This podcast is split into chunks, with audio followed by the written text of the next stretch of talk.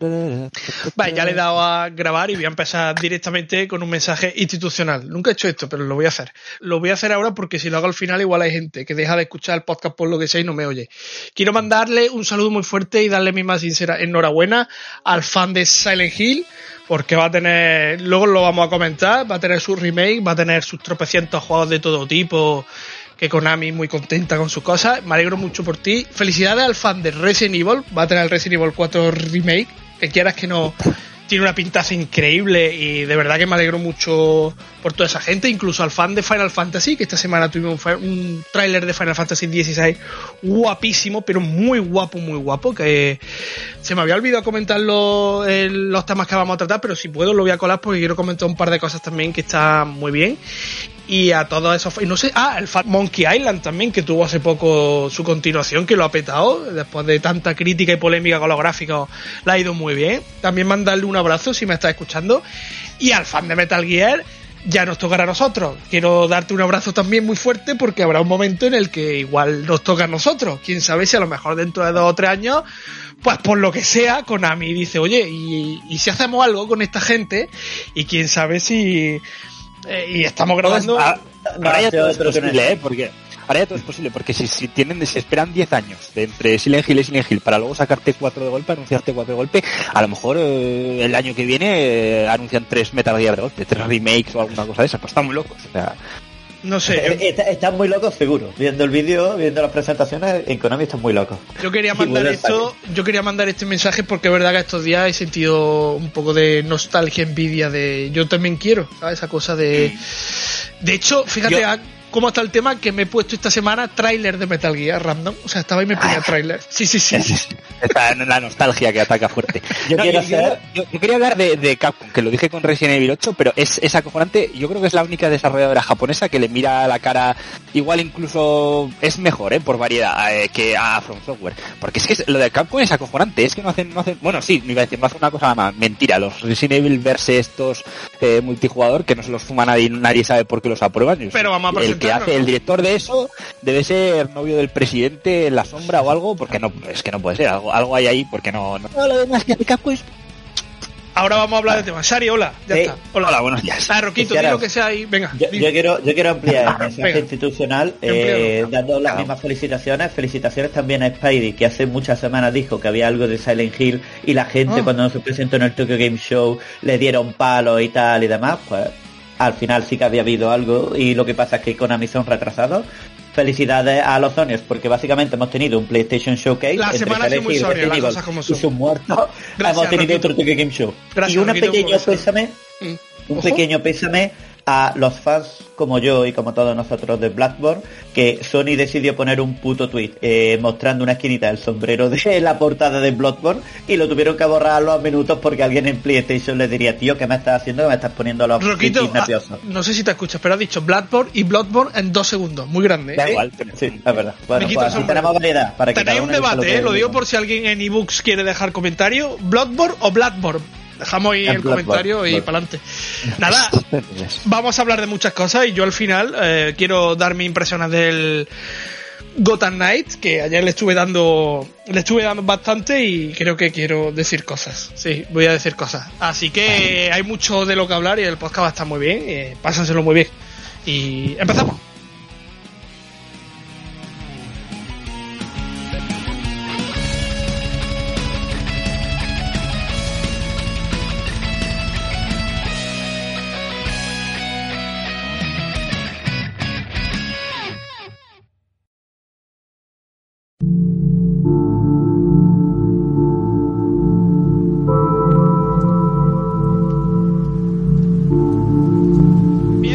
Vamos a empezar con Silent Hill, ¿vale? Eh, Konami hizo este evento eh, maravilloso de Silent Hill y presentó multitud de proyectos que ahora, si queréis, vamos tocando algunos por encima, si queréis, porque creo que el principal está claro que fue, que fue la vuelta de Silent Hill 2 Remake, que a mí personalmente me puso muy contento, eh, me alegra mucho eh, que Konami se haya puesto en serio, porque además el tráiler... Eh, deja muy claro, hombre, que no es un proyecto indie. O sea, que no estamos ante una mediocridad técnica, ¿no? El juego usa el Unreal 5, eh, se ve muy bien, yo no tengo ningún problema, problema en cómo se ve. Ha habido mucha crítica, incluso Roquito lo puso en el grupo. Pero a mí sí que es verdad que me gustó mucho, que es la famosa cara de James, ¿no? Que, que, la gente pues no le gustó y demás. Y yo tengo que decir algo a favor, y lo creo realmente, eh, el personaje tiene una cara como de reventado de la vida, acabado.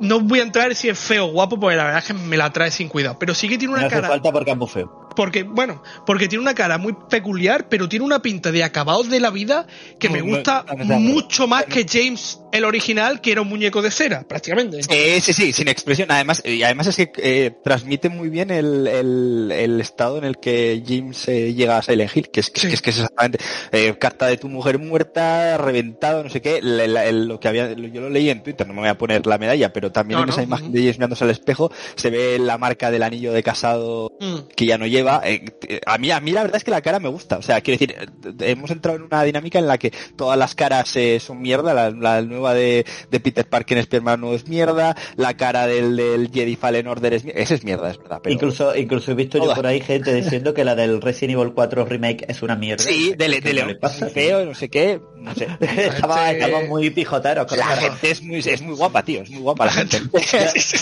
yo de todas formas sí que tengo que decir que los ojos de James en el nuevo modelado, entre los ojos tan pequeñitos y tan hundidos, que parece que están mal elegidos en un, en un editor, de estas veces que te puedes poner los ojos muy altos y chinos y se queda un poco raro.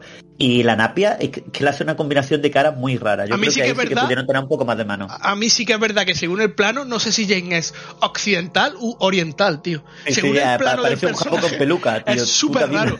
Pero sí que es verdad que el tono de, un personaje muy destruido físicamente, eh, me ha dado unas vibras muy guapas, muy guapas. Y yo creo que es que mucha gente, a lo mejor, o sea, mucha gente tiene, pues eso, igual se flipó mucho y tiene a James como uno de los personajes, digo en cuanto físico eh, expresiva. Y James era un muñeco, o sea, era el, de hecho diría que es el más muñeco de todo el juego, casi. Tiene un efecto de toque de muñeco de cera que a mí personalmente nunca me llegó a gustar mucho. Pero, pero ya digo, muy contento en ese aspecto, técnicamente se ve muy bien y llegamos a lo que ya debatimos pues hace un mes o dos meses, así que a ver si no hace falta que estemos otros 40 minutos para no hacer el mismo podcast. Se confirmó que la compañía que está detrás es Bluebird Team, que he leído una noticia antes que me ha hecho mucha gracia, que es que Konami los tiene atados en corto, porque, y esto esto de que estén atados en corto me parece bien me parece bien en, en, un sentido pero otro no sé. Yo soy de los que creen eh, a mí Silent Hill me parece Silent Hill 2 me parece uno de los mejores juegos de la historia sin duda la, una de las mejores bandas sonoras de la historia sin duda brutal espectacular Qué buena la presentación por cierto. Sí sí brutal brutal pero eh, creo que es un juego que jugablemente hay que meterle una mano importante. Ya han confirmado que el juego va a ir con la cámara al hombro, que me parece guay. No sé hasta qué punto hoy en día las cámaras semi semifijas, ¿vale? No son fijas, las de Silent Hill no son fijas, pero tienen su perspectiva y se mueven de con unos límites y tal, y no sé hasta qué punto eso podría funcionar hoy en día bien. Me alegro lo de lo del tema de de la cámara al hombro y luego lo de atar en corto Bluebird Team me parece bien porque esta gente, esta gente yo creo que se la juega también mucho, porque va a ser la primera vez creo que van a hacer un juego de acción en tercera persona, porque Silent Hill, pues eso, tienes tu combate cuerpo a cuerpo y tus cosas, y que Konami lo ate en corto me parece bien hasta cierto punto, porque a ver si Konami tam también se nos flipa mucho y ellos creen que su sistema de juego, el sistema de combate Silent Hill clásico es prácticamente perfecto y ahí hay que meterle mano, ¿eh? No sé si recordáis un poco, pero ahí hay que trabajar, ¿eh? Yo ahí tengo serias dudas, tío, porque es que Silent Hill 2, mira, por ejemplo, yo desde siempre he dicho que a Resident Evil había que meterle mano de gordo. Sí. No me gustan nada las cámaras fijas, ya, ya, ya lo sabemos. Pero es que Silent Hill 2 es un juego mucho menos de acción que un Resident Evil. Entonces, le hacen un cambio jugable para que sea más agradable, con la cámara al hombro, con mejor disparo y tal. Bien, de puta madre. Sí. Pero el juego, al contrario que Resident Evil 2, nunca va a ser un juego de acción. Por lo cual, la parte más importante fíjate, hay una cosa que a mí me preocupa muchísimo y que, por ejemplo, lo he estado pensando hace tiempo y tal, y le haría muchísimo más daño que el tema del control y las cámaras y demás, el tema de eh, hacer toda la interfaz para retrasados mentales que hacen en todos los juegos hoy en día. Que en vez de tener que abrir tu mapa, ir mirando las puertas que has probado que están en rojo, ir viendo por dónde vas a ir, cuando se te empiezan a cortar caminos por la ciudad, ir mirando el mapa agobiado porque además está acojonado, los enemigos te matan rápido y demás, que es otra cosa muy importante para que mantenga la atención. Y tú abres el mapa y te pones a mirar por dónde tienes que ir que en lugar de eso me hicieran alguna gilipollas a los GTA de ponerme flechitas para que siga un camino, o el iconito mm. en pantalla para que vaya todo el rato siguiendo la señal amarilla y cosas así, eso se cargaría muchísimo más el juego que si dejaran los controles como estaban. Porque es que nunca ha sido un juego de acción. Lo importante son Pero hay mucha acción, ¿eh? Cuidado con esto porque igual la memoria te está fallando. Yo ya te digo, yo ya hace menos de un año, pues Vero se lo puso a jugar y lo vi enterito. Y el juego tiene una cantidad de combates en pasillos y de enemigos que te vienen de uno en uno que flipa. Y ya no te hablo de los combates uno versus uno contra los jefes. Jefes que se eran un puto coñazo. Para verlo, ¿eh? Pero que son para verlo, ¿eh? Que son para verlo. Y ahí hay que trabajar, ¿eh? Aún así, no sé, es que eh, la parte de los jefes sí que estoy totalmente de acuerdo. Una vez que pones un jefe tienes que intentar que sea divertido. Pero siempre, yo creo que siempre ha cumplido mal a la voz de, darte la sensación de que puedes morir en cualquier momento. Que creo que yo, creo que lo principal de es el terror. sí, sí, totalmente. Pero creo que Silent Hill ha intentado estar también entre dos aguas. A mí, entre un poquito de Resident Evil, pero no queremos esa acción, pero por otro lado te metemos muchos enemigos y combate uno versus uno, pero nos gusta mucho la exploración sin enemigos y tensión para que también te... Y los puzzles, por ejemplo, y aquí no yo creo que no, no, pueden hacer eso. La verdad es que no creo que, o sea, me sorprendería mucho. Me, da miedo que lo quieran cambiar, y más que lo quieran cambiar Bluebird. Yo creo que la base jugable, es que creo que la base jugable de Silent Hill, dentro de tener muchas cosas, que estoy de acuerdo contigo, que tienen que mejorar y que tienen que funcionar bien, es importante que sea ese tipo de base jugable para que encaje bien con la ambientación, con la atmósfera y con lo que es el juego. Ya, sí. que estoy de acuerdo que, pero, igual la parte, perdón, igual la parte que tienen que rehacer de la jugabilidad no es tanto lo de la acción y los disparos, sino, por ejemplo, ahora que hablas de los jefes, tienes toda razón. El primer enfrentamiento, por ejemplo, con cabeza pirámide en los apartamentos, es eh, si lo traduces tal cual uno uno con la cámara hombro, va a ser un mierdolo infumable. Porque así tienes que correr de un lado al otro de la habitación esquivando los melee y disparándole. Eso hoy en día lo tienen que hacer como con Resident Evil 2 el combate cuando caes a la alcantarilla, que es básicamente lo mismo porque Resident Evil 2 no tiene el remake hablo, no tiene esquiva ni tiene nada de esto, pero tienes un escenario que es abierto, eh, bueno abierto, que, que es pasillero pero con muchos pasillos, un poco como hacía Neville Within también en el primer jefe. Y tú vas corriendo, vas huyendo y hay bidones que puedes disparar y puedes dispararle al jefe y, y hay acciones contextuales alrededor. Y esa clase de cosas, si lo rehacen así, pues con la cámara al hombro y un combate simple, entre comillas, porque el de Resident Evil 2 también es simple eh, lo, pueden rehacer. El problema es, ¿tiene Blover Team la calidad como para hacer un remake reinventando esa clase de cosas como lo hizo en su día Capcom con, con remake? Yo creo que no. Eh, no lo digo por nada, sino porque por la, cantidad de juegos vistos hasta ahora, no. Y en ese caso, si ellos mismos saben que no tienen la calidad para hacerlo así, yo intentaría ser fiel al original. Porque claro, es que en ese momento ya estaríamos más hablando de cámara fija de esta con pan, con con, con traversera, de esta que, que, se gira como en la, como en la original, que se podría hacer en un Legend 5, pero es que si haces eso, ya el juego de repente es mucho más difícil hacer el marketing, le va a interesar a menos gente casualeta que no sea de, Silent Hill, y no creo que sea ese presupuesto tampoco. De todas formas, eh, por complicado, ¿eh? A, mí me gusta mucho lo que has dicho y estoy totalmente de acuerdo, pero claro, primero, tío, es que eh, esas son las cosas que no deberían nublar la mente a Konami. Eh, Konami tiene un juego que aunque mucho, en su tiempo no se vendió tantísimo, eh, tiene mucha fama y ahora la cosa es atraer a gente que se ve atraída por esa fama, no al mercado que busca y que le encantan los Fortnite o los Resident Evil remakes porque es otro mercado. O sea, es muy fácil que cometan ese error para mí, pero ellos tienen que hacer cosas... Sí. Eso es gordo, ¿eh? Como, eso, eso, es gordo. ¿Tú eso estás de acuerdo? el Resident Evil 2 Remake es un mercado diferente de Silent Hill 2 Remake. Hostia, es un mercado diferente. Sí, hombre, a ¿eh? priori, no, no, a priori, lo que siempre se ha vendido, incluso yo creo que, que Silent Hill siempre se ha intentado diferenciar, es que uno es un survival horror de zombies y mutantes y mucha acción y arma y bazooka y lanzagranadas, y Silent Hill siempre ha sido un juego, un survival más de monóculo, más de tensión, pero realmente luego si te pones a escarbar un poquito, te das cuenta que en Silent Hill lo que pasa es que no hay bazooka y armamento nuclear y era un palo, una pistola y, una puta radio y una radio para jugar con la tensión, pero la verdad es que sí, o sea, a priori, a priori son juegos distintos y que pretenden algo muy distinto, pero yo soy de los que piensa que ya digo que si te pones a rascar un poquito tampoco son tan distintos. de todas formas, Shari, eh, lo, que, has preguntado no es realmente exactamente lo mismo que yo, pienso. Así, creo que son mercados distintos, pero sobre todo lo que creo es que al fin y al cabo, cuando tú haces un juego de estos, lo primero, lo primero, y es muy difícil que, lo hagas distinto y te salga bien, es que eh, satisfaga a los fans de la saga. Por ejemplo, Capcom es verdad, lo que tú dices, se la jugó muy bien con Resident Evil 2, de hecho de primera tuvo muchísimas críticas de los fans radicales, porque decían, si no tiene cámara, eh, perspectiva desde arriba con cámara fija, esto es una mierda, tal y cual, pero lo hizo tan bien, hizo un juego de acción tan bueno, respetando las bases del Resident Evil 2 original, que al final todo el mundo estuvo de acuerdo y lo alabó. Eh, pero aquí yo creo que vuelven a contar con el mismo peligro y que como Bluebird Team no es Capcom, y además hay muchas posibilidades de que intenten hacer otras cosas y se carguen la esencia principal, tienen que agarrarse muy bien a satisfacer a los fans de, de la saga clásica. Es decir, si, no va, si vas a hacer un Resident Evil 2 remake, por seguir con el ejemplo, pero no vas a ser capaz de hacer una acción tan buena, los gráficos tan buenos, la misma pinta guapa que tiene el Resident Evil 2 remake que ha salido, hazme un Resident Evil 2 remake al estilo del original, con las cámaras fijas y demás, porque al menos los fans clásicos van a estar satisfechos y contentos. Como te metas en un, entre dos aguas y no se acaba de nadar muy de puta madre en la nueva, vas a acabar tocándole la polla a los dos. Y ahí es donde está la cosa y donde yo, por ejemplo, estoy muy de acuerdo con lo que decía antes de la cámara. No hace falta que me cambien todo el juego. La cámara a seguir, la que tenían los Silent Hill original, si quieres esas cámaras desde atrás con perspectiva del hombro, mejorar los disparos y tal, pues vale, de puta madre, si lo hace bien, pero tampoco pasa nada porque haya un enfrentamiento concreto en el que eso es una cámara más parecida al juego clásico, que sirve como de guiño, que te ahorra problemas de diseño, porque lo que ha dicho es totalmente cierto.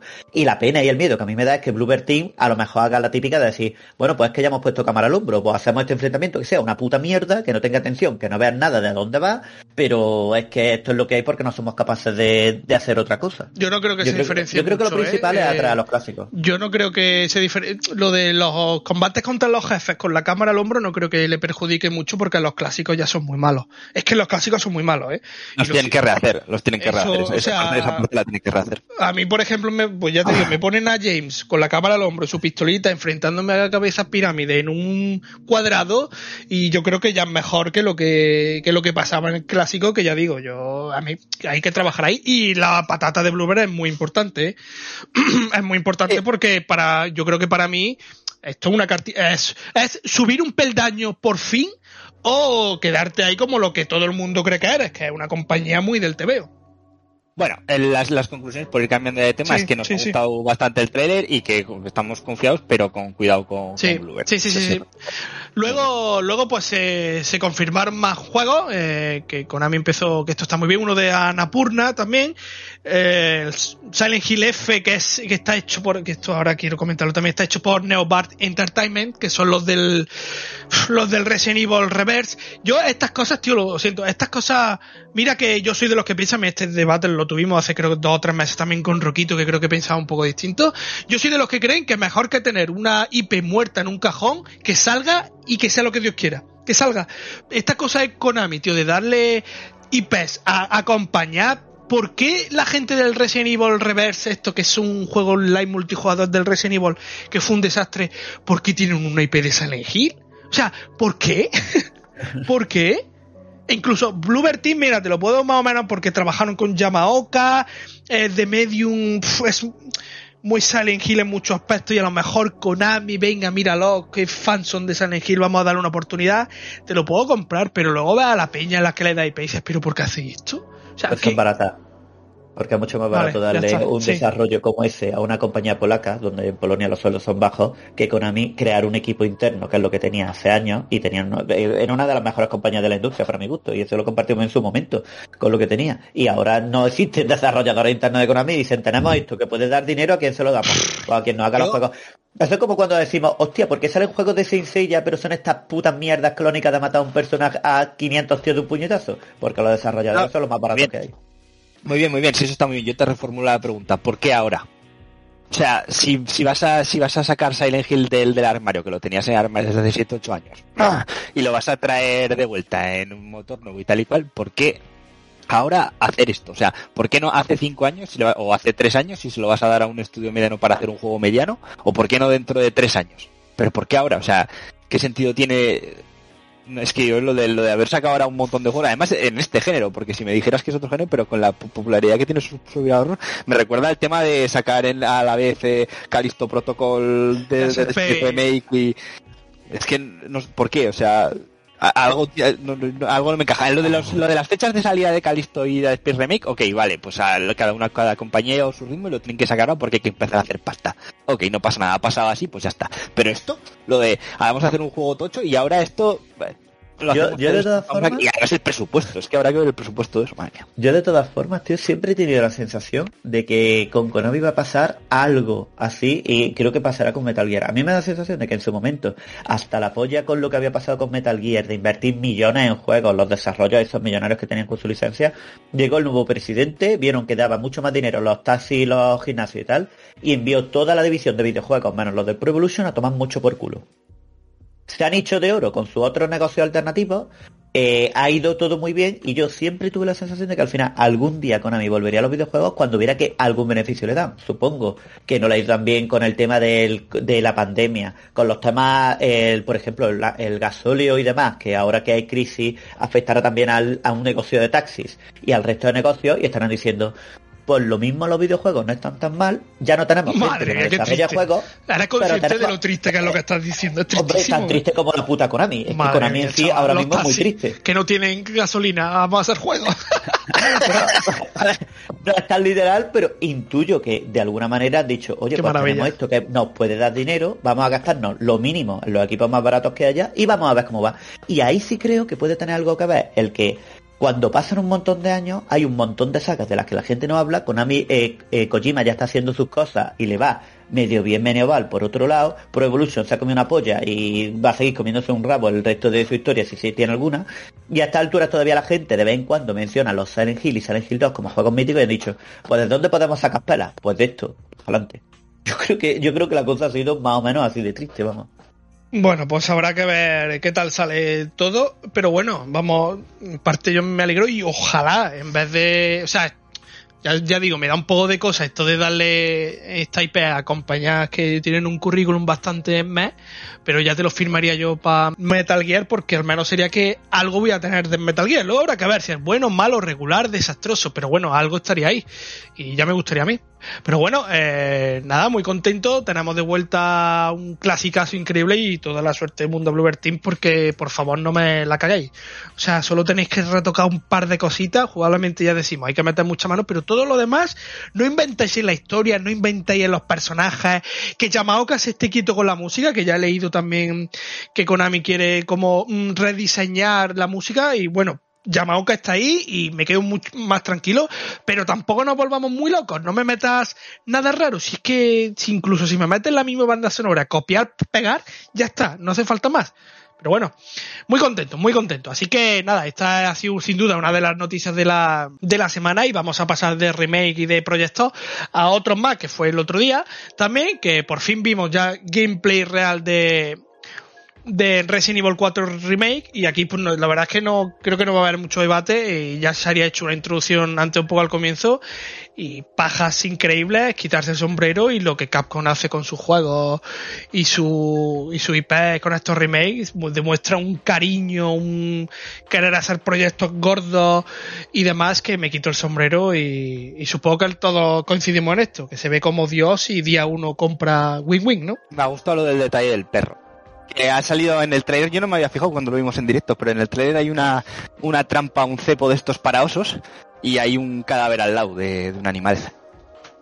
O sea, que este, yo creo que es una referencia a Resident Evil 4 original cuando ayudas al perro al principio del juego. Al lobo, más bien, no sé si es lobo o perro, y luego te ayuda él a ti. Eso no va a estar en él. Y hay drama, hay drama. He leído drama, ¿eh? No, a mí yo no me lo tomo como drama, yo me lo tomo como, como un guiño, un guiño al, al original. Es un guiño muy no chulo. hacer el perro y ya está, no pasa nada. Y técnicamente muy bien sube lo del motor gráfico este es de loco, o sea, me, me, flipa. Y nada, las mecánicas jugables nuevas como el agachado, que Roquito lo comentó cuando lo estábamos viendo, que da un tufillo muy a Devil Within, que creo que le puede sentar bastante bien, sobre todo si van a implementar algo de sigilo, que doy por hecho de que sí, eh, porque si no, no creo que el personaje se agache para nada.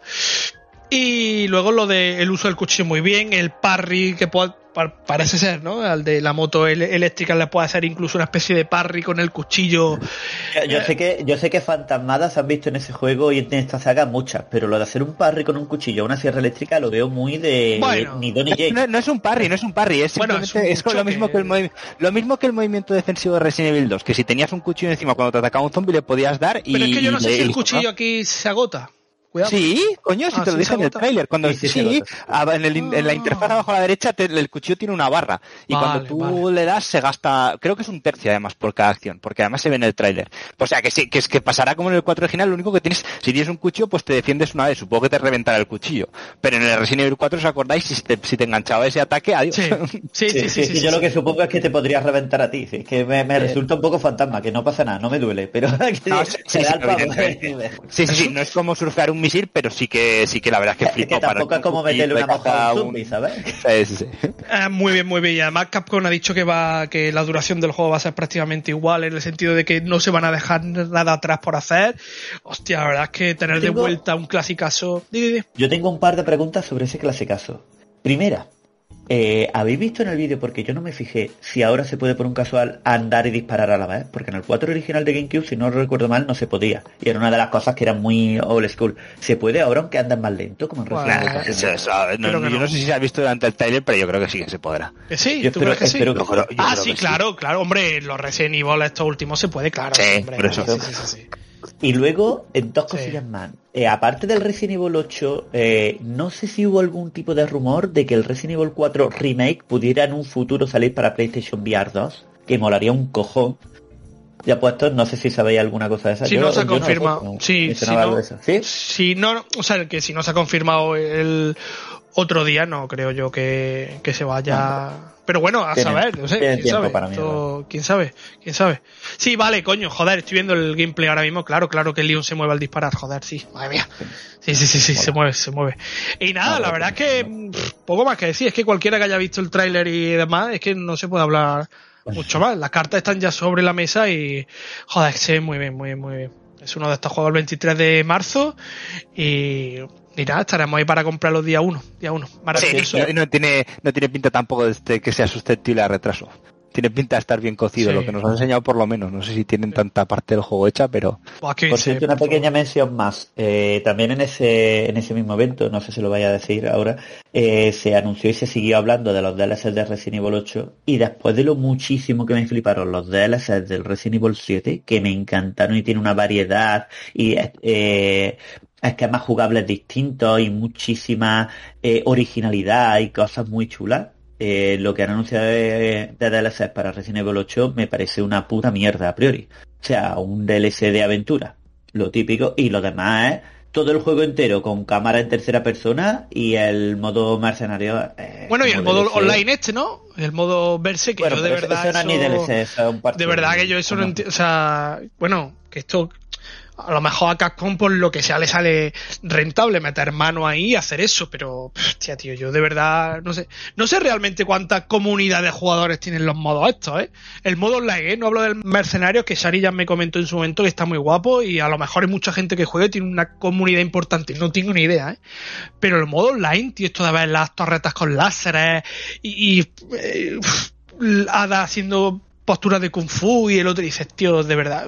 Pero bueno, no sé, ahí está también que se anunció hoy, pues, pues para adelante, para el que lo di disfrute. En fin, juegos que nos faltan. Súper, súper contento y poco más que decir. Compra día uno y, y, todos tenemos que felicitarnos. Más cosas que se anunció esta semana, que soy el único que la ha visto. Tampoco voy a profundizar mucho, ¿eh?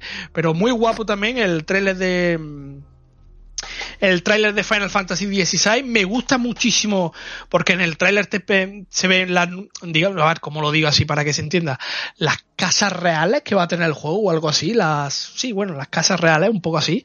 Y me gusta mucho el rollito este de dramas entre casas que se enfrenta, que es muy Final Fantasy XII.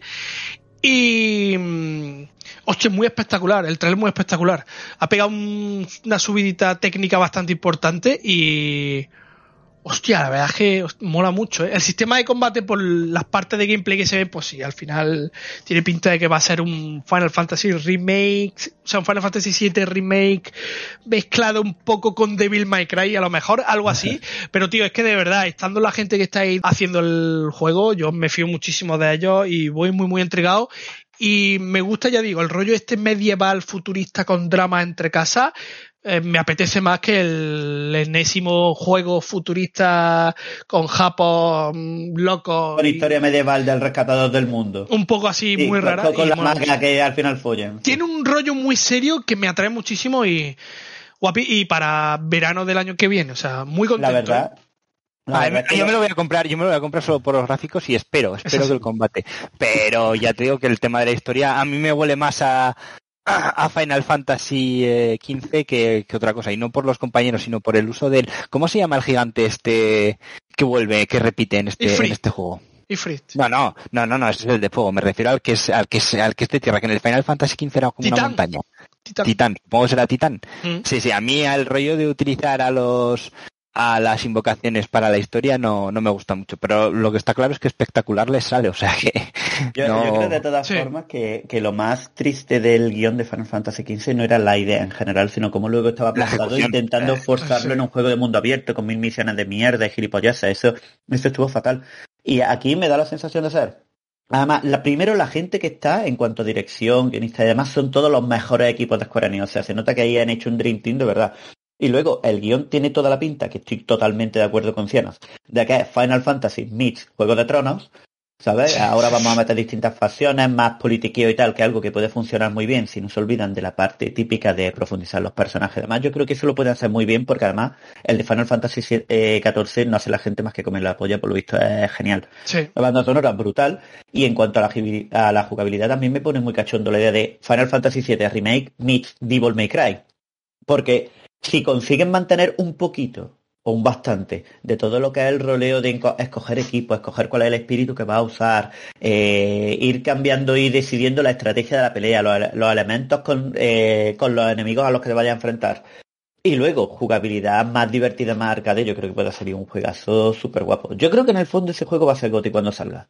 A mí, a, mí apuntadme eh, en la lista de, no sé si hay lista, eh, pero si no la inicio yo, el barco lo fleto yo, el, barco de la narrativa va a ser mierda, mierda, como Final, Final, del nivel de Final Fantasy XV, un poco mejor y con un juego acabado, pero pero no va a ser buena y creo que con lo del combate, las aspiraciones de Final Fantasy Devil me cree, creo que eso es porrazo, ojalá sea verdad, eh, pero pero no creo en ninguna de las dos cosas. Yo lo veo. Ojalá, el, año que viene, ojalá el año que viene en verano me estéis chapando. Sí, yo creo que vosotros tres y Kaname no está pero le, le meto, le encasillo en la misma opinión que la vuestra. Está también con el IP muy, muy Pero por tú, lo que ves del sistema de combate? ¿Qué, qué sensación te da a ti? A mí el sistema de combate me da la misma sensación que Final Fantasy XV Plus con numeritos. Yo creo que va a ser muy automático, más de lo más de lo que parece, y va a ser más automático en pos de la, de la espectacularidad, que es un trade que ya hizo en su día Final Fantasy XV. Y, creo que sea mejor que el combate de Final Fantasy XV, pero creo que la, la importancia del combate va a ser más el, la espectacularidad y esas cosas que, que la jugabilidad. Y creo que hablar de May Cry aquí es, es, es bien Pero que, que ojalá, si, si, si, si, lo que, si las expectativas que tenéis se cumplen, aunque sea el 80%, no es que sea no es que sea Goti, es que es juego de la, de la generación por el momento. Eh, de hecho, eh, es que si, tirase a esa altura sería muy la polla. Pero hay que tener en cuenta que ya tenemos una muestra, yo creo, mucho mejor de lo que es meter juego arcade con entorno Final Fantasy, más que Final Fantasy XV, es el Final Fantasy Origins. Que su guion es basura, eh, usa más o menos las bases del NIO hasta en el punto de tener una cantidad de equipos pero no, no, no, cabrón, no, cabrón, pero eso no lo puedes usar aquí, no tiene nada que ver, eso es el, motor de, ellos, que es otro otro clon más de NIO, como es el, el, Origins, que otro juego ahora que había salido, y el Gulon que va a salir ahora, que son todos el mismo juego con otra skin y algún cambio de mecánica por aquí por allá, pero esencialmente son todos el mismo juego. Ah, pues y yo no creo, yo no, ah, este Final Fantasy, este nuevo que dices, parte de cero y el combate es que está guapísimo, pero que es que yo no creo que, vaya a tener la profundidad que, esperáis. Pero vamos, que... la profundidad de Final Fantasy VII mejorada ya, ya podría... Sí, sí, sí, yo, yo creo más en algo de esas líneas, pero yo a Final Fantasy VII Remake no lo metería en la, en, la conversación con Devil May Cry, hay que tener un poco de... bueno, eh, pero aunque se quede en un punto medio, o sea... No, no, incluso con el combate de Final Fantasy VII, con la espectacularidad que tiene, a mí me lo venden. A mí el, problema con Final Fantasy Es el ritmo. Remake.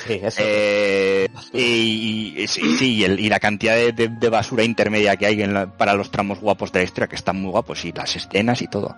O sea, Veremos.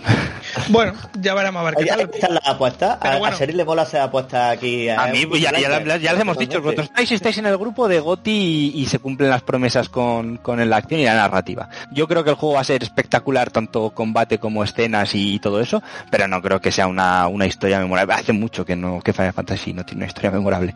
Y lo del 14 lo compro, ¿eh? la verdad es que eh, ojalá lo del tema de Dream Team con el, con los, la gente del 14, el equipo bueno para el gameplay y todo eso, ojalá todo eso se se, cumple y se transforme en, magia, porque la verdad es que sería polla, pero es muy, es, aspirar muy alto. Me parece, es, demasiado IP. Me da miedo. Bueno, pues. Shari, hoy está en plan, yo ya estoy muy, muy escarmentado de la vida, a mí ya no me la vendéis más. Así bien, mejor y con... ya, no, ya espérate que empecemos a hablar de Gotham Knights, en fin. Espérate, sí, sí. ya lo dije. espérate, espérate.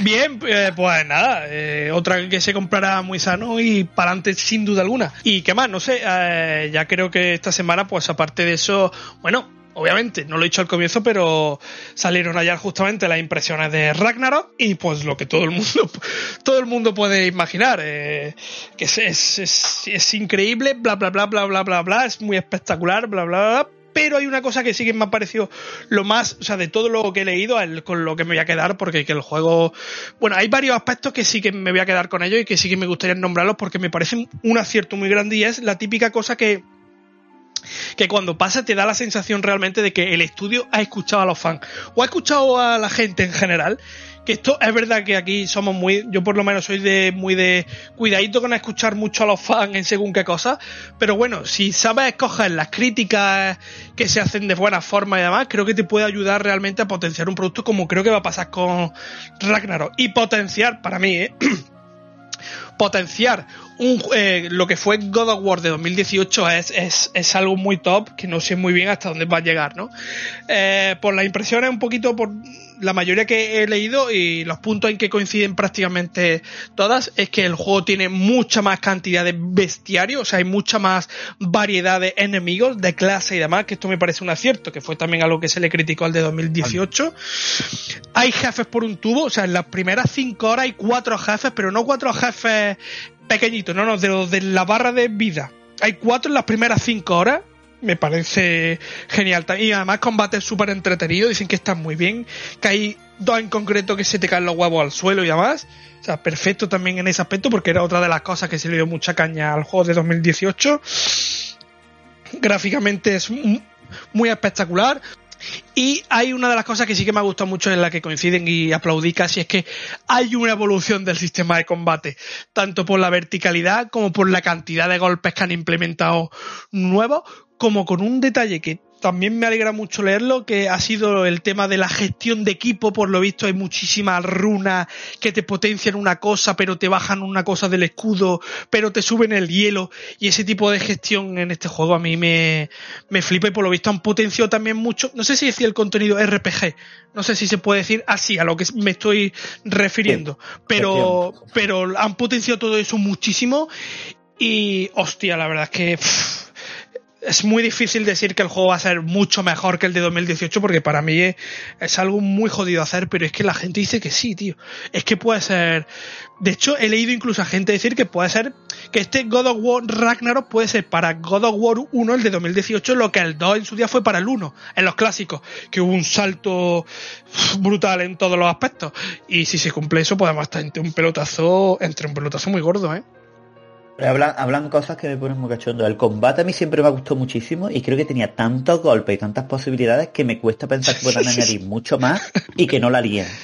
Pero si lo han hecho bien, si las críticas dicen que eso lo han hecho bien, estaría ya top en el plano jugable. Y luego es verdad que en el primero había mucha idea y mucha misión con todo el tema de la gestión, de ponte la runa aquí, eh, cámbiate la armadura para acá, pero al final había mucho de cosas que eran directamente mejores, es decir, cuando desbloqueas la armadura tal, simplemente te la cambias porque es que no, no hay equilibrio, no hay nada por lo que decidir, esta es mejor y punto. Y era muy, era como muy complejo, como tener muchas estadísticas, y luego la parte que el jugador podía decidir estaba como muy limitada. Y cambiar runa era un puto coñazo, porque te cambiaba de equipo y ahora vuelve a poner la runa una a una. Ahí tenían mucho que hacer para que fuera más más cómodo eh, gestionar tus cosas y sin embargo que tuvieras más opciones de cambiar, que se notase más el papel del jugador. No sé si lo habrán hecho bien porque es verdad que me parece algo muy difícil de gestionar en condiciones, pero si lo han hecho bien estaríamos hablando efectivamente del mejor juego de la generación de aquí a que acabe la generación. O sea, es que sería brutal. Y me da un asco tremendo no tener la puta Play 5 y estar esperando a que lo anuncie Sony en PC. Pero tiene pintaca. Ya cuando venga en la Navidad te puedo dejar la consola. Que ya ah, oh, sí, sí, sí, sí, Y nada, tú, Shari, tú es que va entregado, o sea, a ti te la suda todo y da igual, o sea, no tienes nada que comentar, ¿no? No, tampoco no he visto ni trailers ni impresiones. me gusta todo lo que decís. Luego, yo lo, el, tema del combate tengo mis reservas porque a mí el, en el 1 me gustó más eh, la primera mitad, como los primeros tres cuartos, cuando no te dan las famosas. Porque a mí el, tema de cerca y personal me gusta, me gustó mucho. Eso fue de lo que más me impresionó, la, la, visceralidad de Kratos de, cerca con el hacha y demás. De hecho, yo tiraba el hacha muy poco recuerdo simplemente porque a mí lo que me gustaban eran los finishers y eso. Y el tema de la... he visto un poquito el último trailer, sí que vi un poco y vi cómo salta Kratos con las espadas de cadenas y detrás de un lado a otro y no sé si me gusta mucho eso con respecto al uno, pero en todo lo demás voy entregado. Eh, en tema de historia y demás, bueno, tema de historia, no sé si de historia porque a mí el, final del uno no me, no me satisfago, no me, no me gustó mucho, pero el viaje me gustó mucho. Entonces, eh, a mí con que me den algo similar, tampoco de una historia de videojuegos ahora mismo espero que me cambie la vida, simplemente que, que se me haga el viaje increíble como en el primero, prácticamente nivel yo recuerdo que en, cuando llegas a la parte del ascensor y el dragón, eh, yo estaba en todo lo alto. Yo decía, prácticamente el Señor de los Anillos en versus un videojuego era un soltar dopamina y a saco. Increíble, increíble. Con que esté un mínimamente cercano de ese nivel, le pasaré todo demás. El tema de las cuchillas no me gustó, pero se lo paso sin ningún problema. Esa clase de cosas me dan un poco más igual. La parte de gameplay que, que me guste menos, ya interactuaré yo menos con ella y ya está, no pasa nada. Sí. Y hay dos detalles antes de que se me olviden que no lo iba a comentar y se me acaba de venir. Uno, el gore es mucho más gore que el de 2018, cosa que me alegra mucho, es mucho más visceral y, y hay mucho más planos con mucha sangre y esas cosas me quito el sombrero. que, que, Kratos tampoco se andaba con mariconada en el de 2018. No, pero, no, Yo tampoco pero quiero 2018, el, God of War 3, ¿eh? No, no, no, no, pero supongo que el gore con respecto a lo que no creo que llegue a God of War 3 ni de coña, porque eso creo que ya no se puede hacer directamente. O sea, un plano en primer plano, ver cómo le arrancan la cabeza a un tío mientras se le ve la tira de la carne, despejarse. o sea, eso, yo creo que eso no lo vamos a ver. No lo hemos visto. verlo. Imagínate, no lo vamos a ver. Pero sí que se ha potenciado eso mucho y a mí me mola y me quito el sombrero y que Oh, una cosa que me levanto y aplaudo y no esperaba menos, la primera hora y media, dos horas son, por lo visto, o sea, sabéis que toda la saga tiene su primera. Su primera hora, ¿no? sus primeros 30 minutos o cosas así son muy espectaculares. Los God of War tienen el sello ese. Pues por lo que. Por lo que la gente dice, la primera hora y media de hora es de.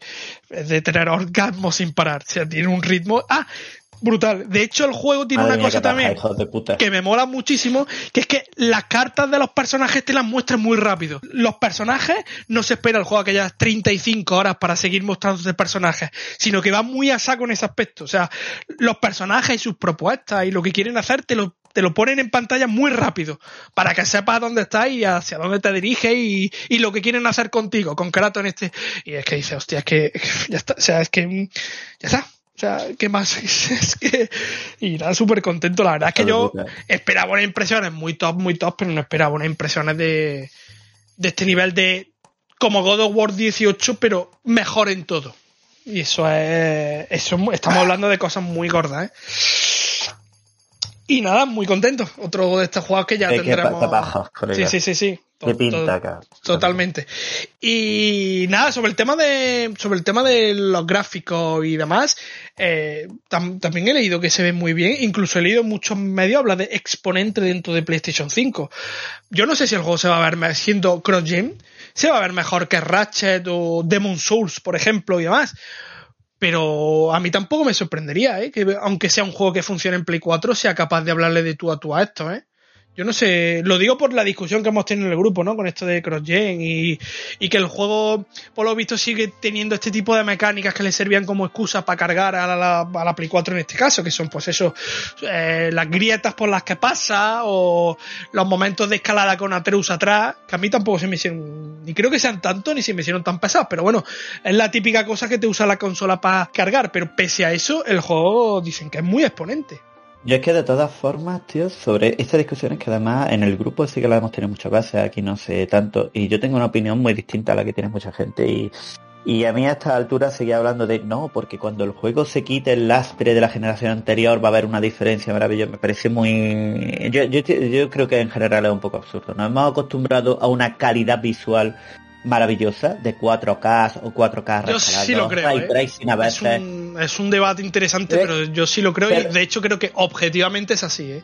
o sea creo que no es un no es un tema de debate en el sentido de que no estoy tan seguro no estoy tan seguro y no estoy tan seguro porque dentro de lo que yo entiendo si tú quieres eh, las golosinas gráficas ray tracing, los 60 frames y demás, y los quieres y una calidad visual que te cagas, eh, es más fácil que eso vaya bien con un eh, con una base hecho para una máquina poco potente y luego aprovechar la Play 5 para meterle los caramelitos eh, que si quieres que el juego tenga unos detalles increíbles y, uno, y 20.000 polígonos por, y los pelos de la nariz hechos con polígonos. Es decir, que al final, como esto sí que es algo que acepta mucha gente, cuando se empiecen a hacer los juegos puramente para Play 5 y solo nueva generación, vamos a empezar a comer juegos a 30 frames o vamos a empezar a comer juegos con otro tipo de limitaciones. Entonces, yo creo que cuando salen exponentes tan burros como estos, que además lo que aprovechan es tener una base totalmente ya quemadísima como una Play 4 y luego embellecerlo todo más y hacerlo todo mucho más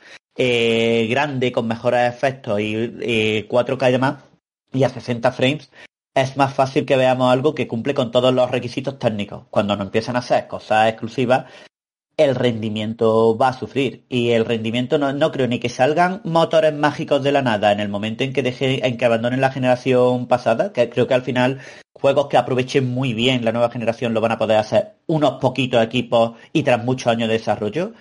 Ni creo tampoco que eh, vaya a subir todo de repente para todas las compañías una vez que se abandonen las anteriores. Creo que es demasiado caramelito que simplemente activar. ¿Quieres ray tracing? Yes. ¿Quieres no sé qué? Yes.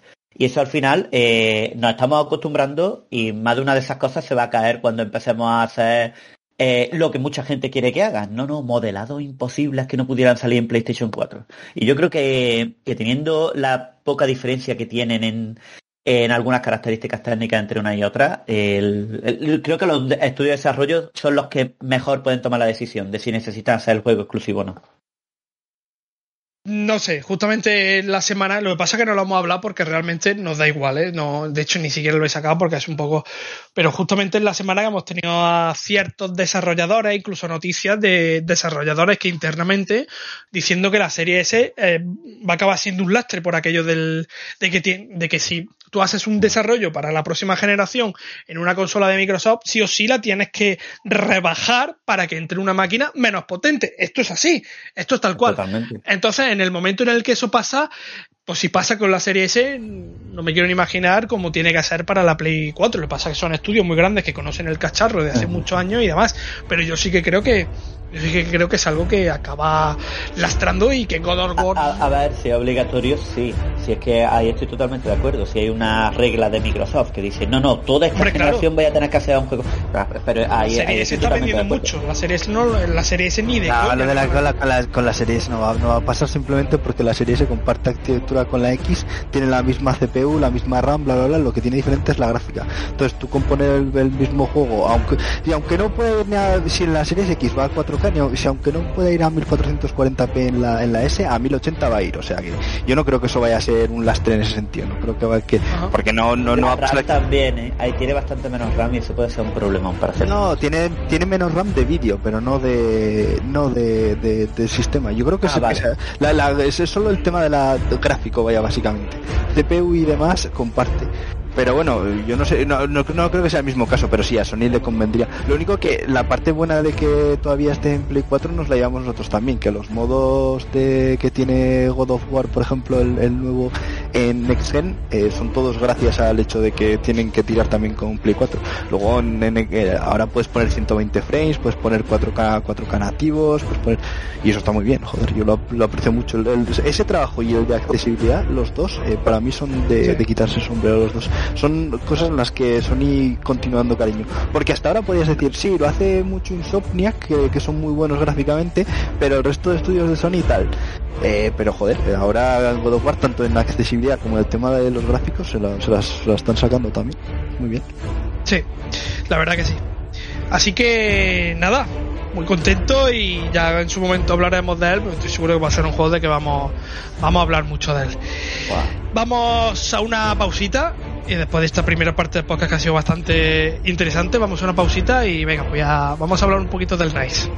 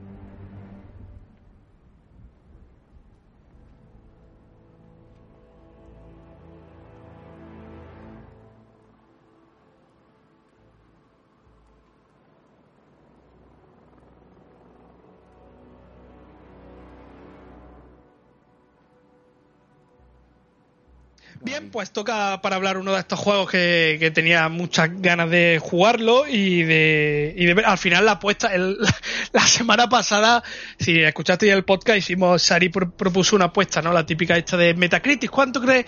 Bueno, pues creo que nadie dijo menos de 80, creo. Nadie, nadie dijo menos creo que lo más creo fue 81, 83 y 84 o algo de eso. Por ahí, por ahí, y el juego Metacritic tiene un 68, así que nos hemos equivocado por un poco. expertos.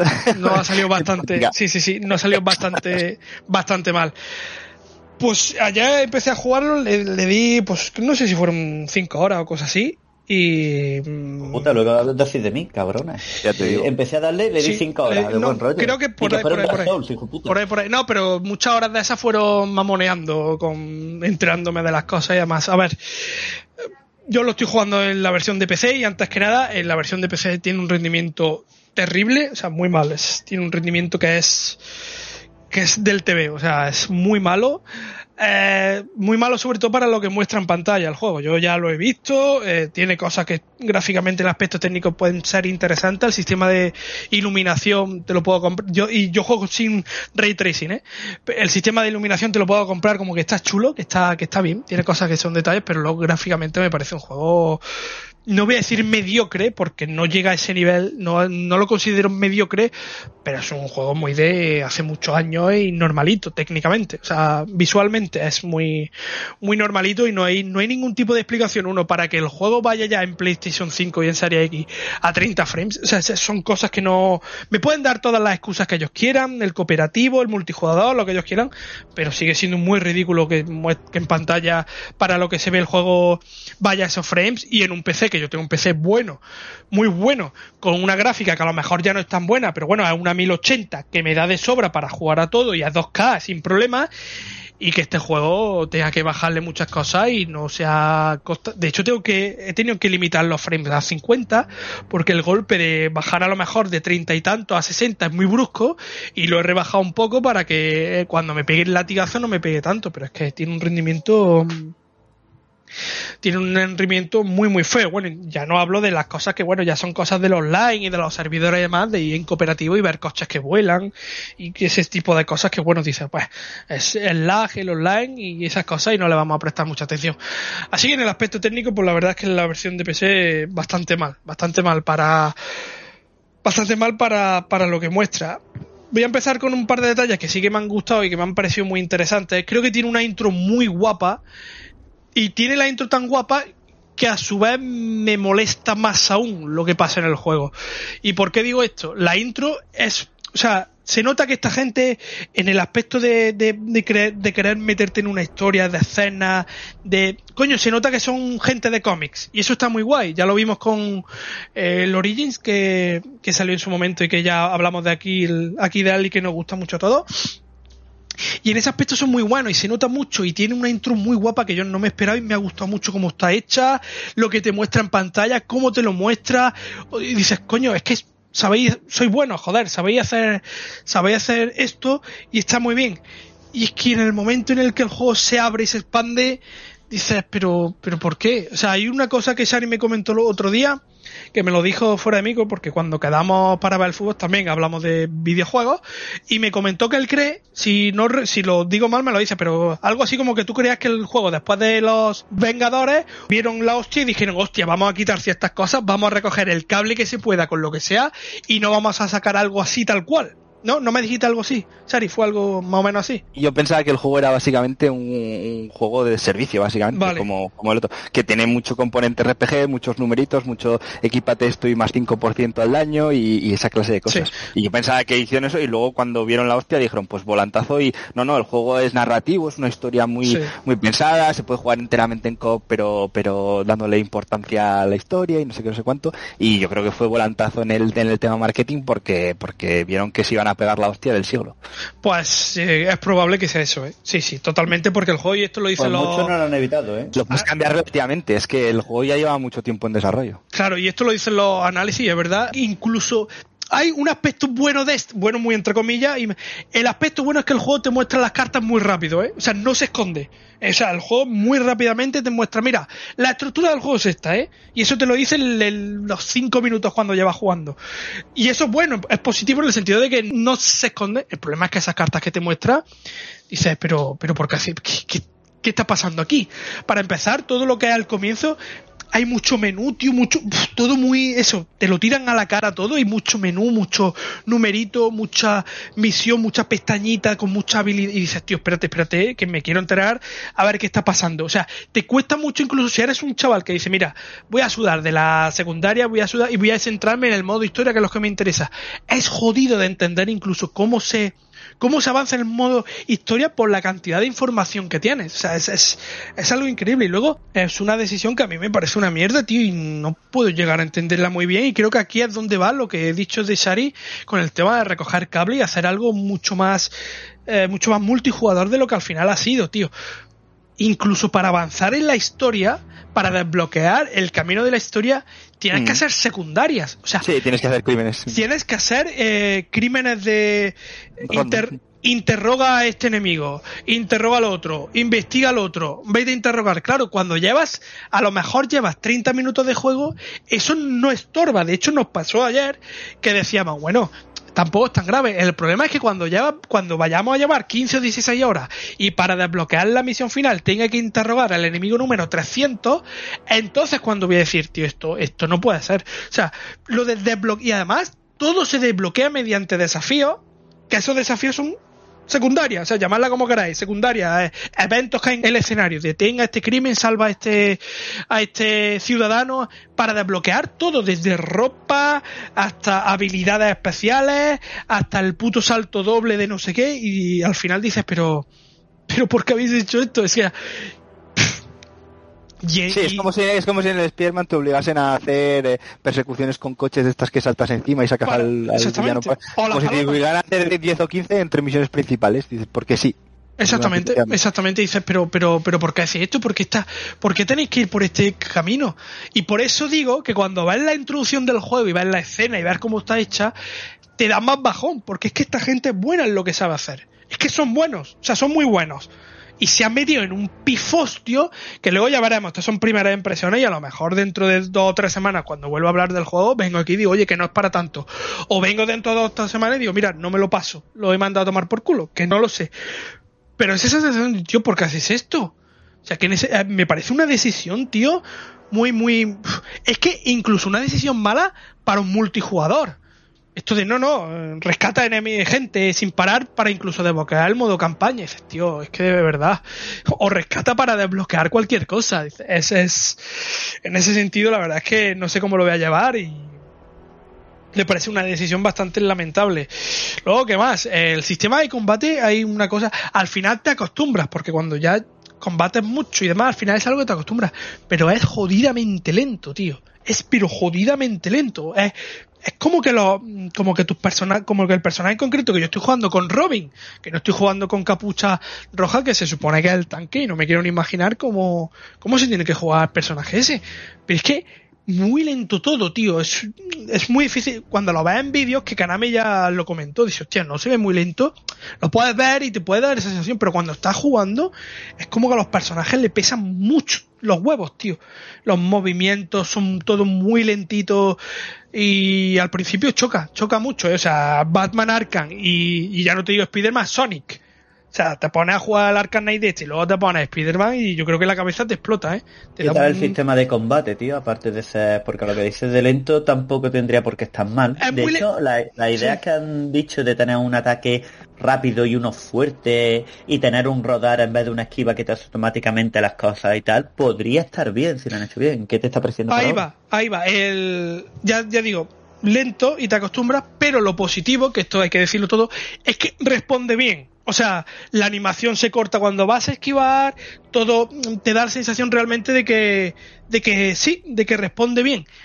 Pero jugando cooperativo, vale, bien, o sea, bien porque los enemigos, hay varias zonas donde hay muchos enemigos y los enemigos se reparten, ¿no? Lo típico que varios enemigos se van hacia un personaje, pero no sé yo hasta qué punto este combate, cómo funciona y cómo esa lentitud y aunque responda bien puede funcionar cuando estás tú solo y te rodeen 15 o 20 enemigos. Tengo mis dudas ¿eh? de cómo puede funcionar ahí. ¿eh? Tengo mis dudas mucho, mucho, mucho, mucho, mucho. Es, es, es, es complicado, tío, porque ya te digo, esa lentitud que tiene todo al moverse eh, choca un poco con luego la buena respuesta y ya digo, funciona bien, ¿eh? El responde bien, menos mal, porque solo faltaría y...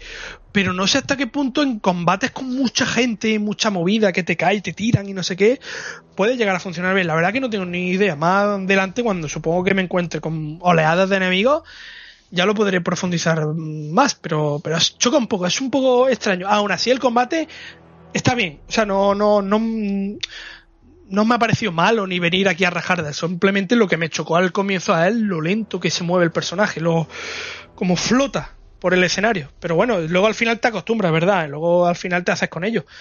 Pero choca un poco veniendo de, pues eso, de Spider, bueno, de Spider-Man es que juega en otra liga en ese aspecto. Pero por ejemplo de los Batman Arkham.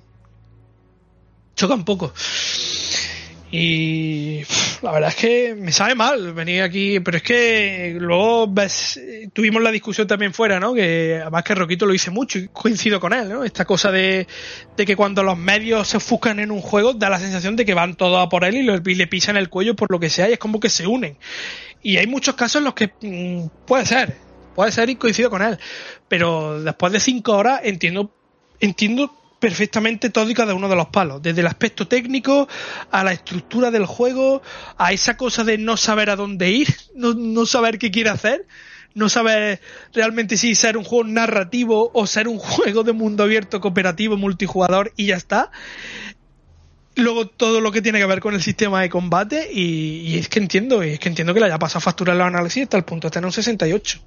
Y ahí, ¿hay algo en lo que se note, aparte de que estáis los dos juntos pegando palos, como si fuera un Final Fight moderno, ¿hay algo en lo que se note eh, que esté hecho para hacer juego cooperativo? Aprovecha el cooperativo también en aspectos del combate. Por ejemplo, que uno de los personajes pueda estar jugando con un healer o algo parecido y pueda curar al compañero. No, o no, no, no, no, no, no, no, no, no, no hay eso. La única forma de interactuar, a ver, llevo poco, pero creo que en los análisis que leí, aquí no hay healer. Eh, bueno, hay, hay un personaje que se dice que es tanque, que es capucha roja, que se supone que aguanta más, pero realmente no hay una profundidad entre personajes como un Overwatch, por ejemplo, para que la gente no entienda. No hay un healer, alguien que resiste más y otro que golpea más fuerte. Por lo menos que, que yo sepa, no hay eso. Supongo que ya depende de cómo tú mejoras a tu personaje, pues le des más defensa o le des más fuerza, pues esas cosas a lo mejor en el combate y cosas que, puedan afectar, por ejemplo, yo recuerdo que el Marvel's Avengers, que ya te digo, a mí me gustó bastante, cuando tú desbloqueabas movimientos de Iron Man, tú veías que Iron Man tenía muchos movimientos que podían ayudarle a él y a los compañeros. Por ejemplo, tiene un escudo base, pero luego puede, tiene un escudo que puede plantar más amplio y se queda en un punto fijo, que puede cubrir a, varios personajes. o puede incluso usar la ultra para echársela a otro. Aún es pronto, no lo sé. La verdad es que no he mirado mm. todas las habilidades. Yo juego, por ejemplo, con Robin Ibero juega con Batgirl y no he mirado todas las habilidades de Robin. La verdad es que no, no me puse a mirarlas todas. Desbloqueé algunas, pero no me las puse a mirar todas. Pero bueno, puede ser puede ser que sea algo que esté ahí. Por ahora la única interactividad entre personajes a la hora de combatir es el típico finishing. ¿Sabes? El típico último golpe que agarra a un enemigo y llama a tu compañero y si pulsa el botón con, correctamente pues hace, hace un combo así y más allá de eso no hay, no hay nada más. Es verdad que el cooperativo tiene cosas obviamente está hecho para eso, no me jodas, solo faltaría. Pues Pero bueno, eso de meterte en el servidor de, tu compañero y que todo se comparta, incluso en el campanario, ¿no? Que es la base del juego, podáis estar moviendo los dos ahí y mirar inventario y mirar cosas a lo, pues eso, a los juegos multijugador COP, está bien y está guay. En ese aspecto bien, pero pero bueno, es un poco sensación de no sé si mejorará luego, espero que sí o, o no, es que no no lo sé, la verdad. Por ahora no me lo pillo, ¿no? Es que. Ah, no, no me jodas. Y creo... puesto a jugar Monster Hunter Rise? No. Y, no, sé hasta qué punto tampoco este juego jugándolo solo es divertido, tío. Es que no, no lo sé, la verdad. No lo una Vez que, una vez que tú le eches más ahora, una vez que tú y Ibero jugando juntos le echéis más ahora, a mí me gustaría eh, ya cuando os canséis y tal y digáis, bueno, pues no le vamos a echar más ahora. Este. Claro, estando quemado tiene pocas posibilidades de funcionar, pero me gustaría ver que probásemos algún día jugar juntos en el Xbox Game Pass el Marvel's Avengers. Para que pudiéramos comparar qué es lo que hace bien uno, qué es lo que hace mal el otro. A ver cómo terminamos de esto y no sé yo si después de terminar de, esto... Pues de todas formas yo creo que sí, por lo que sea, dejamos el juego algún tiempo, vendría más por el rendimiento que por el juego en sí. ¿eh? Eso sí es probable. Porque... Tiene de todo.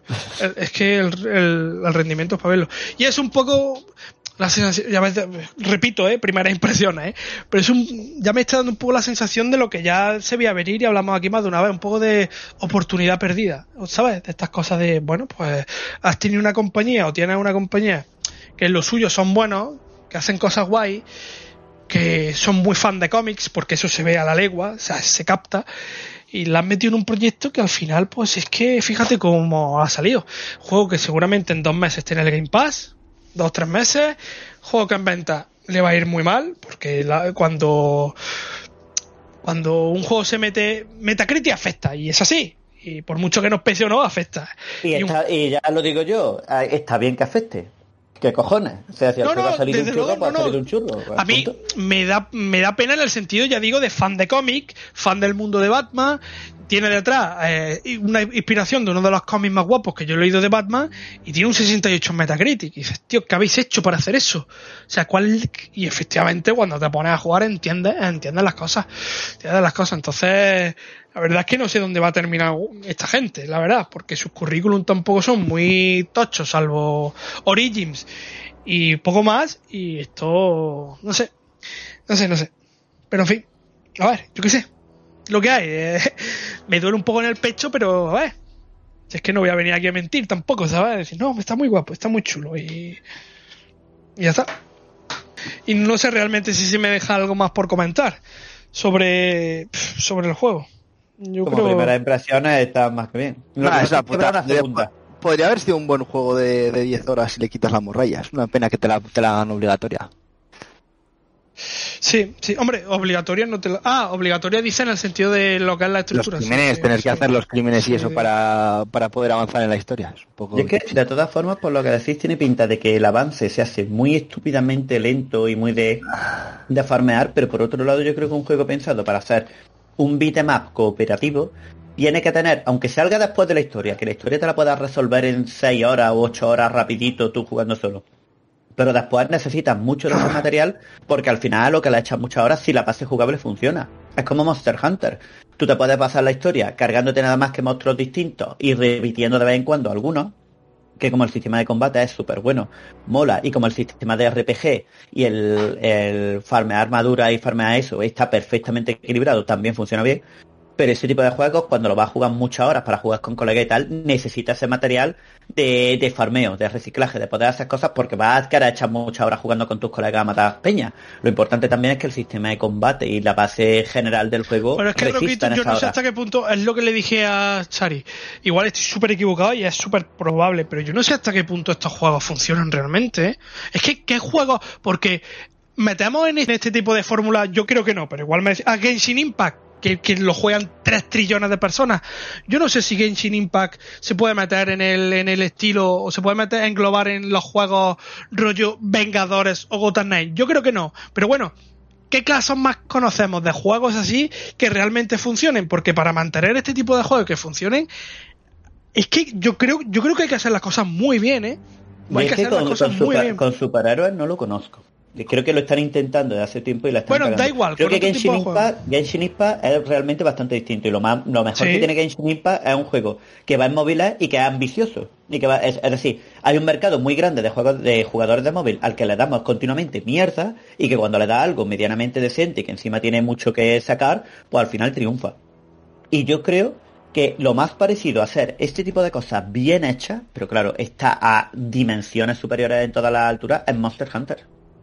Monster Hunter es un juego que quitando las cutscenes y cuatro pegos, no tiene apenas guion, te importa una polla, la mayoría de la gente se pasa las cutscenes y luego echas 300 horas matando a los mismos 40 bichos. ¿Por qué? Porque el sistema de farmer y conseguir equipo funciona. Porque cuando te pones a buscar a los bichos, te pones a pegarle a los bichos. Claro, pero la cosa, que la diferencia es que Monster Hunter sabe lo que quiere ser. O sea, Monster Hunter sabemos que es eh, Monster Hunter. Lo sabemos. Pero ahí, y pero ahí, ahí, estos juegos que juegan a dos bandas no funcionan No funcionan, porque tanto los Vengadores como el Gotham Knight juegan a dos cosas. Te quieren hacer un juego al Uncharted, tú fíjate, te quieren hacer un juego al Uncharted, tío, te quieren meter zonas super lineales, con muchas explosiones y cámaras peliculera, pero luego te quieren meter cinco horas de matar masilla en un mundo exterior. En el caso de los Vengadores, y aquí a salvar ciudadanos durante tres, cuatro horas para poder meterte otra vez en la zona de un charter. No funciona, tío. Y yo no sé muy bien, no sé muy bien las cabezas pensantes que hay allí dentro y que ponen tres trillones de dólares para, para poder hacer esto. Se dan cuenta de que esa fórmula no funciona, tío. Ah, yo, creo que yo creo que ahí es donde está tu atado ahí con la clave. El problema es que ni ellos saben lo que quieren hacer. Intentan, para atraer a más gente, en lugar de concentrarse en algo y hacerlo bien, intentan mezclar cosas que no encajan bien. Por eso yo siempre soy tan crítico cuando hablamos de la parte de cooperativo. Porque si me quieres hacer Spider-Man con las cutscenes, la narrativa, las persecuciones y el rollo Uncharted, no me bloqueo porque quieras poner un puto cooperativo con cuatro matando a enemigos durante cuatro horas. Te concentras en el sistema de combate y haces que el juego sea eso. Pero al final, pero eso que has dicho no tiene tanto que ver con que el género sea imposible o que no se pueda hacer un juego cooperativo con superhéroes pegando palos y que esté guapísimo. Si de hecho, si hacen eso bien, Vengadores podría ser la repolla y a mí el juego me gusta bastante. El problema es cuando vas a jugar a eso y de repente te das cuenta de que te toca comerte cutscenes, comerte escenas. Hay fases en los Vengadores que son muy de narrativa, que yo no jugaba nada porque juegas muy poco y hay mucho rollito de cutscenes y tal. Y otras fases en que te tiras 47 minutos matando a los mismos putos masillas 40 veces. Pues hazme bien lo que quieres hacer como juego y hazme eso. Y con los Vengadores el rollo de vamos a tirarnos el rollito con eh, hacer película como si fuera un Batman Arkham no le pega. Porque luego tienes 500.000 fases crónicas. Y este juego parece que, aparte de los otros mil millones de problemas, pues tiene lo mismo. Pues viene de Batman Arkham, sí. ¿Es lo que más molaría para poder dar las ventas y el respeto y la crítica que tiene Batman Arkham? Sí, pero si va a hacerme eso, coge a esta gente que ya me hizo el Origins y que haga eso. Y si va a hacer otra cosa, que haga otra cosa. Lo que no intenta es estimarme para que yo me crea que es un Batman Arkham como los antiguos, pero luego meterme otras cosas que parece que los pueden mezclar muy bien. Le metemos cooperativo y va a estar de puta madre y vamos a hacer... No, no metas las cosas por meterlas. Y eso es lo que pasa. Pero eso es mal planteamiento. Totalmente. Y yo, yo de verdad que cruzo los dedos muy fuerte. Uno, para que este tipo de cosas, este tipo de juegos dejen de hacerse con licencias que me interesan. Por favor, que se acabe ya, lo peor, por favor. Y luego a ver Rocksteady cómo me sale de esta. Porque ya hemos hablado mucho del tema y, y a ver cómo sale de aquí. a ver cómo sale ayer, ayer hice, ayer hice un acto de fe y dije, a lo mejor con Suicide Squad estoy un poco equivocado, voy a darle un repaso. Bueno, eso y que me, apareció en recomendados en YouTube y dije, voy a ver. Y tiene una compilación de, de los trailers que me han salido hasta ahora de Suicide Squad y me da la misma sensación narrativamente a nivel de escenas, eh, me, reí tres o cuatro veces viendo el trailer, me parece que las escenas van a ser la polla y que los personajes están muy hechos. Me, ha recordado en, de cierta manera a, Guardianes de la Galaxia, que, hay ciertas eh, interacciones con los personajes que están muy guapas. Pero es que es toda la parte del gameplay que se ve increíble, pero se ve increíble lo bien que se ve ese juego, pero, pero eso, muchas explosiones, muchos enemigos, saltos por todas partes. A mí jugablemente el lo tengo, lo tiene muy muy crudo. Es que es, y me jode, me jode muchísimo más que con este, porque con este, bueno, te pueden haber hecho una Arkham Origins 2 que dices, bueno, pues esto, a comérmelo así entre guerras, pues riquísimo, o sea, muy bien, eh, con sus ambiciones normales y tal y cual. Y luego, pues lo de Rocksteady, el problema es que es un desarrollador que, claro, pues que lo tenemos en, muy arriba. Sí, sí, sí, sí, sí, sí. No sé, yo, yo, la verdad es que me da mucho miedo que dentro de un, de un tiempo veamos gameplay real ya en profundidad y vea cajas y vea eh, yo que sé, a Harley Quinn con ropa verde porque le dan más nivel, más 20 y esas cosas. Me da, me da, me da un miedo tremendo porque además es un poco como dices, que haya pasado esto me da cierta pena por, por la compañía que hay en el sentido de que, bueno, que son buenos en ciertas cosas, pero con Rocksteady me dolería infinitamente más porque Rocksteady sé que son de lo mejor de la industria. Es que lo sé lo sé. O sea, son muy buenos. Y tener a Rocksteady haciendo una cagada después de siete años de desarrollo o ocho años sin hacer nada salvo un juego de VR de Batman eh, sería para, para mandar a tomar por culo a, aquella gente que se encarga de la distribución de desarrollo de, o, de, o de todo lo que tiene que ver con ello. La verdad. Pero bueno, en fin, ya, digo, dentro de un tiempo ya volveré a hablar de Gotham Knight, supongo. No ya tan extendiéndome tanto ni nada, porque no, no me gusta tampoco repetirme mucho aquí, pero ya daré mis impresiones finales a ver qué tal. Pero vamos, es un juego que yo no, no recomendaría, la verdad, para jugarlo solo. O sea, si me preguntarais, bueno, ¿qué hago? ¿Me gasto la pasta? Yo creo que después de oírme, el que creo que ya está muy claro si te gastas la, ya, te gastas la pasta o no. Pero si me llega alguien, oye, tío, ¿qué, qué pasa? Me lo pide. Y yo, espérate, espérate, espérate. No, no, no, no. No, no, no, ¿qué va? No te lo compré. Pero bueno, a ver qué tal. Ahora justamente lo dejamos ya en una zona que pinta bastante interesante y pinta muy chula. Y a ver luego. El problema es que estoy seguro de que cuando termine, no estoy seguro, no. Cuando termine esa zona que está muy guapa, que pinta muy interesante, voy a tener que salir fuera a seguir haciendo crímenes para poder desbloquear lo siguiente. Pero bueno. Seguir haciendo crímenes, no, deshaciéndolo, que eres Batman, hijo puta. O, haciéndolo, ya no lo sé, Riquito. reventando peña. En el que ya, en el que ya no lo sé. Y poco más, no sé si tenéis algo, si queréis comentar algo de cerrar. Hostia, muy se me ha pasado súper rápido el podcast de hoy. No sé si queréis comentar algo antes de cerrar, porque tú, Roquito, sé que estás con el Spider-Man todavía, estás con los DLC, que los dijiste la semana pasada. Sí, tío, guapísimo. Cada vez me gusta más el sistema de combate. Creo que está muy mal explicado, tío. Es un problemón que tiene este Spider-Man. De primeras parecía súper simple. Me sigue pareciendo simple. Me encantaría que me dieran un sistema de combos distinto, además que con los poderes y tal. Si le podría sacar un partido, tío. Por ejemplo, eh, odio, odio muerte que los juegos me ofrezcan un menú para eh, poder eh, hacer una pausa y escoger un poder especial. Siento que es cheto, siento que estoy haciendo trampa, además en el Spider-Man están bastante rotos y además me corta el ritmo de pelea. Y me encantaría que se atrevieran, a ver si Insomniac tiene el talento para hacerlo, en el siguiente Spider-Man, en el Spider-Man 2, a meter un sistema de combo en el que tú automáticamente, automáticamente entre comillas, usarás los poderes dependiendo del combo que haya hecho. En plan, dos toques al cuadrado, una pausa, otro toque al cuadrado y un triángulo, tiras la red fuerte y los estampas contra la pared y los ahí. Mm, tres toques al cuadrado, triángulo, no sé qué, hacer otra cosa distinta y va usando los poderes, va alternándolos. Me gustaría muchísimo más así porque no me gusta este sistema de control. Pero aún así, he tardado un montón de horas en darme cuenta de cosas que en el fondo hacen que el juego funcione bien. ¿Tú te acuerdas que yo estaba diciendo, esto lo dijimos creo que durante el partido, así que ya os quedasteis un poco rayados?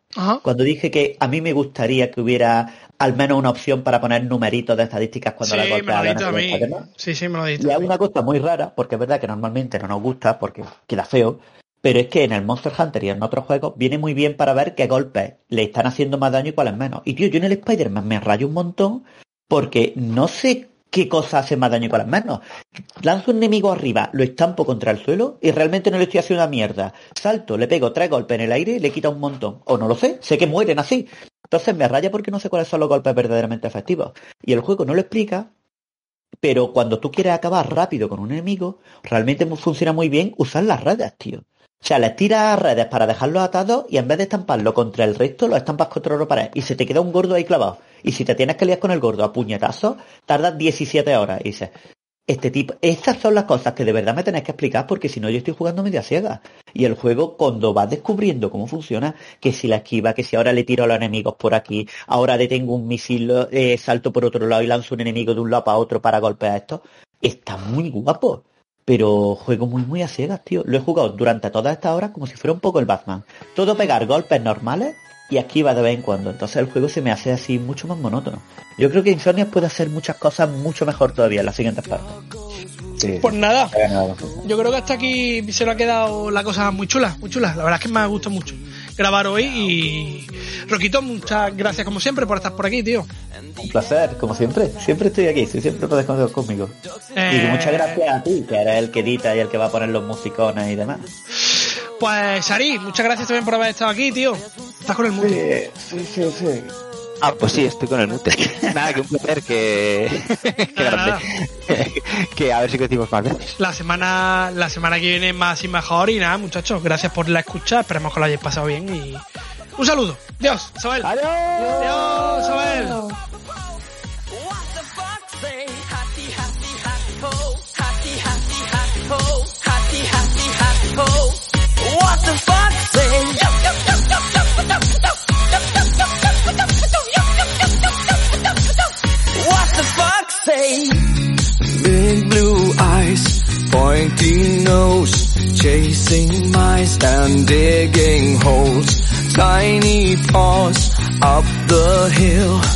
Suddenly you're standing still. Your fur is red, so beautiful, like an angel in disguise. But if you meet a friendly host, will you communicate by more, more, more, How will you speak to that? Oh,